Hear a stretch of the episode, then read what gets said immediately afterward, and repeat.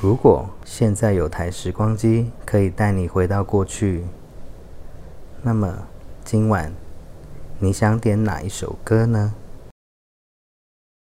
大家好，我是大卫。大家好，我是 Amber。欢迎收看深夜厅堂。今天我们要来分享一个来泰国出差，然后晕船，最后整艘船沉到海底的故事。Andy， 他是香港的一个工程师。那他有一次因缘际会下呢，他就被派来泰国这边出差，然后他就在这个 GoGo Bar 里头认识一位 GoGo Bar 的女孩。嗯、那当天晚上他们就回到了饭店，那是他们的第一次，一次也是最后一次啦。其实，嗯、后来回到香港，那他们就是持持续续透过通讯软体在联络，这样远距离的。然后 Andy 回到香港了之后，他会为了这个女生，周五的晚上呢，直接飞。从香港飞到泰国，然后再转飞机，对，再转搭巴士，就是只为了见这个女孩一面。那他这样子跋山涉水啊，就是为了要送她一束花。而且这个女生其实是有一个孩子的。嗯、然后经过了一段时间之后呢，虽然这个 Andy 他还不懂泰语，但是他还是想要跟这个女孩稳定下来。那说到结婚嘛，那女生嘛，总是会需要有一些安全感。对，所以这女生呢，嗯、她就稍微提出了一些要求。她说她想要有车子，她想要有土地。嗯，那有了土地不够啊，没有地方住嘛，所以需要再盖房子。她这样子前前后后总共就是花了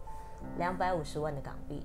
结果在婚前的时候，这个女孩子突然提出了一个要求。嗯、他说他要去庙里修行。那有一天 Andy 就突然突发奇想，嗯、跟他说：哎、欸，你可不可以发一下庙里的照片给我看，我想要了解一下这个庙，我想要知道一下。嗯、这女孩就发了一个照片给他，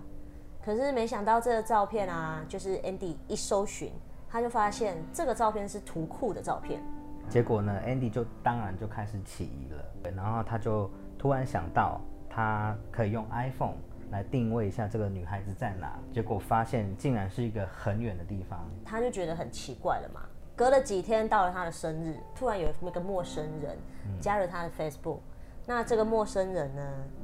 就跟他说：嗯、你被骗了。结果这个朋友呢还就是把女生的 Facebook 截图给他看，也因此 Andy 就知道说，哦，原来这个女孩她其实还有另外一个男朋友。那他就非常难过啊。嗯、而且你知道在这个期间之内，他居然还自杀了四次。嗯、是一直到有一次，然后在曼谷的一间小庙里头，有一个僧人会讲中文。嗯、那这个僧人就跟他说：你你要放下了。所以 Amber， 你听完这个故事，你有什么感想？很替他难过。嗯，因为他是很真诚的要去付出他的心，而且他要的就只是看到那女孩的笑容而已啊。那我觉得他可能也是因为个性比较内向的关系，所以就是可能比较容易相信人。是，只是我觉得说，我希望他可以放下，而且真的要爱惜自己，珍惜自己。如果说你今天自杀了，你一样会把这个难过留给家人，而且就是世界这么广，那我觉得总有一天他一定会遇到一个真正是属于他的人，只是说我觉得可能时候还没有到。嗯、真的我觉得要爱自己多一点。 对， 对，其实我刚听到这个故事的时候啊，我就是整个心给鬼揪。那当然大家都曾经年轻过，我相信呃每一个人都是在失误中跌跌撞撞而成长。嗯、那可能刚好他遇到的这个劫是比一般人还要大的。嗯，所以他会就一次就一蹶不振，这是、嗯嗯、就是替他难过的地方。我觉得，呃，这个坎啊，如果能够度过的话，我也相信你会就是找到一个适合你的人。其实这个故事听下来，我会觉得 Andy 他真的是非常的单纯。对啊，对，他很相信人。所以我觉得这么单纯的一个人遇到这个事情，真的是很替他难过。对啊，对，只是我觉得不管是谁啦，我觉得大家来泰国去到深色场所，嗯，这不是什么了不起的事情，因为